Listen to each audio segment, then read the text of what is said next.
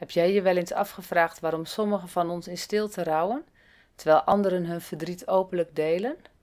Of waarom sommigen het gevoel hebben dat ze hun emoties moeten onderdrukken, terwijl anderen hun tranen laten stromen? In deze aflevering gaan we op zoek naar die verschillen en kijken we of mannen anders rouwen dan vrouwen en welke gevolgen dit dan heeft.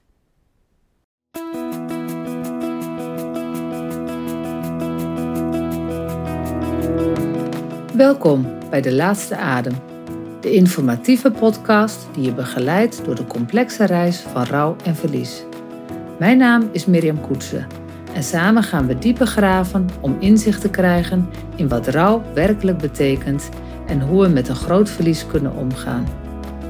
Rouw is als een stormachtige zee die ons overspoelt. Het is een wirwar van emoties, gedachten en veranderingen waar we soms hopeloos in verstrikt raken. Maar vrees niet, want in deze podcast reik ik je de helpende hand om door de golven te navigeren. Van de fysieke en emotionele symptomen van rouw tot de verschillende stadia waar we doorheen gaan. We zullen de puzzelstukjes van rouw samenvoegen om een completer beeld te vormen. Dus laten we samen stappen zetten op deze reis van begrip, heling en groei. Het is tijd om de complexiteit van rouw te ontrafelen en de kracht te ontdekken die in ons schuilt om een nieuw hoofdstuk te beginnen. Dit is de laatste adem, waar kennis en wijsheid samenkomen om ons te begeleiden op onze weg naar genezing.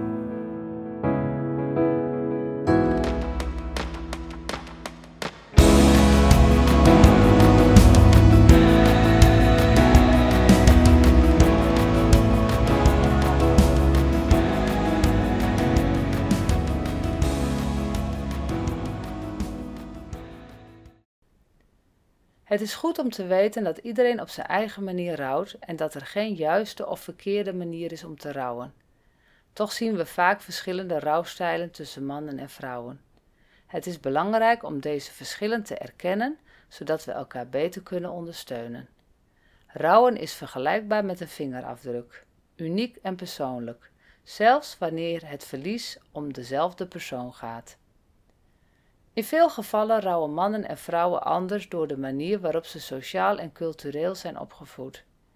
Vaak hebben mannen geleerd hun emoties te verbergen en een sterke houding aan te nemen. Ze worden aangemoedigd om problemen op te lossen en hun emoties te onderdrukken. Een manier van rouwen die soms wordt omschreven als de instrumentele stijl. Aan de andere kant kunnen vrouwen aangemoedigd worden om hun emoties te uiten en met anderen te delen een stijl die bekend staat als de intuïtieve stijl. Ze worden aangemoedigd om over hun gevoelens te praten en hun ervaringen te delen.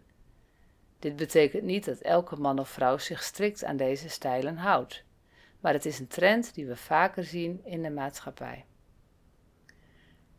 Het is belangrijk om nogmaals te benadrukken dat geen van deze stijlen beter of slechter is dan de andere. Ze zijn gewoon anders. En die verschillen kunnen soms voor verwarring zorgen, vooral als een man en een vrouw hetzelfde verlies delen en niet begrijpen waarom de ander op een bepaalde manier rouwt. Voor mannen kan het moeilijk zijn om hun verdriet te tonen vanwege het culturele idee dat mannen sterk moeten zijn. Dit kan leiden tot een gevoel van isolement en een gebrek aan steun. Aan de andere kant kunnen vrouwen die openlijk hun verdriet tonen soms ook gevoelens van isolatie ervaren, omdat ze het gevoel hebben dat ze te veel zijn of dat hun verdriet te intens is. Het kennen van de verschillende rouwstijlen kan ons helpen elkaar beter te ondersteunen. Het is belangrijk om te erkennen dat iedereen zijn eigen manier van rouwen heeft en dat we elkaar ruimte moeten geven om dat te doen. Hoe kunnen we deze inzichten in onze eigen rouwprocessen integreren? Kunnen we onszelf toestaan om te rouwen op een manier die voor ons als natuurlijk aanvoelt, ook al gaat dat in tegen culturele normen? Kunnen we anderen ruimte geven om op hun eigen manier te rouwen, zelfs als we dat niet helemaal begrijpen? Als je zelf rouwt, is het belangrijk om te onthouden dat het oké is om te huilen, boos te worden, te gillen of te zwijgen. Het is oké om te lachen en gelukkige momenten te hebben.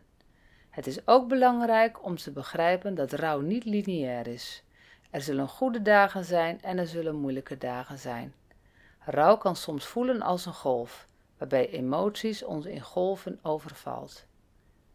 Het kan ook nuttig zijn om te zoeken naar ondersteuning, zoals een rouwbegeleider of vrienden en familie. Steun kan ook komen door deel te nemen aan een rouwgroep, het lezen van boeken over rouw of zelfs door te luisteren naar podcasts zoals deze. Als het gaat om het ondersteunen van anderen in een rouwproces, is het belangrijk om te weten dat de aanwezigheid vaak meer zegt dan woorden. Luisteren is een van de krachtigste dingen die we kunnen doen. We hoeven niet altijd de juiste dingen te zeggen of oplossingen te bieden. Soms is het meest helende wat we kunnen doen er gewoon zijn voor de ander. Het is ook belangrijk om het verdriet van de ander te erkennen. Minimaliseer het niet. Zeg niet dingen als het komt wel goed of ze zijn nu op een betere plek.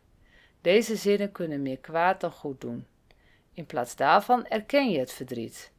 Het kan zo simpel als te zeggen: Ik zie je pijn en ik zie dat je pijn hebt en ik ben er voor je.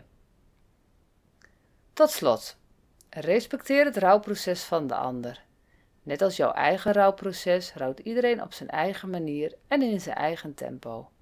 Probeer niet te oordelen of te haasten. Geef ze de tijd en ruimte die nodig is. Het is een uitdaging om met rouw om te gaan, zowel bij onszelf als bij anderen. Maar door onszelf toe te staan te rouwen en door anderen met mededogen en begrip te ondersteunen, kunnen we deze uitdaging aangaan. In deze podcastaflevering hebben we het persoonlijke en unieke karakter van rouw besproken, vergelijkbaar met een vingerafdruk. We hebben verschillende rouwstijlen onderzocht, vaak geassocieerd met mannen, instrumenteel, en vrouwen, intuïtief. Er is geen juiste manier van rouwen en emoties kunnen als golven komen. Zoeken naar steun is essentieel, net zoals het ondersteunen van anderen door aanwezigheid en begrip. Rouw is een uitdaging, maar door onszelf te laten rouwen en anderen te ondersteunen, kunnen we dit aangaan.